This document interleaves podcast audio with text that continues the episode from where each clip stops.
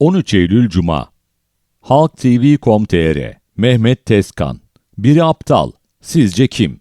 Amerika Merkez Bankası FED önceki gün faizi 75 bas puan arttırdı. TC Merkez Bankası dün 100 bas puan faiz indirdi.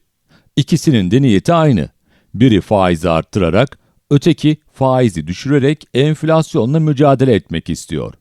Biri faizi arttırırsa enflasyonu dizginleyeceğine inanıyor, öteki faizi düşürürse enflasyonla başa çıkacağına inanıyor.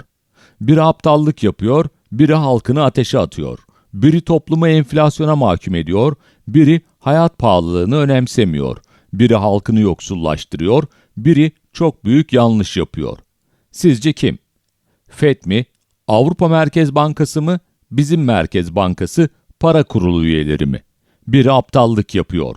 Dünya ekonomi tarihinde bu bir ilk. Onlarca ülke, onlarca Merkez Bankası başka yöne koşuyor, bizim Merkez Bankamız tam ters yöne. Biri aptallık yapıyor demem bundan. Kimse üzerine alınmasın ama gerçekten biri aptallık yapıyor. Faizin %12'ye çekilmesi de sembol. Biliyorsunuz Kanuni döneminde Osmanlılar Cenevizlerden borç para alıyordu. Onlar da faiz istiyordu tabi. O zaman da nas vardı. Şeyhülislam Ebu Suud Efendi fetvayı verdi. %12'ye kadar faizin nas kapsamına girmediğini ilan etti. Alkış.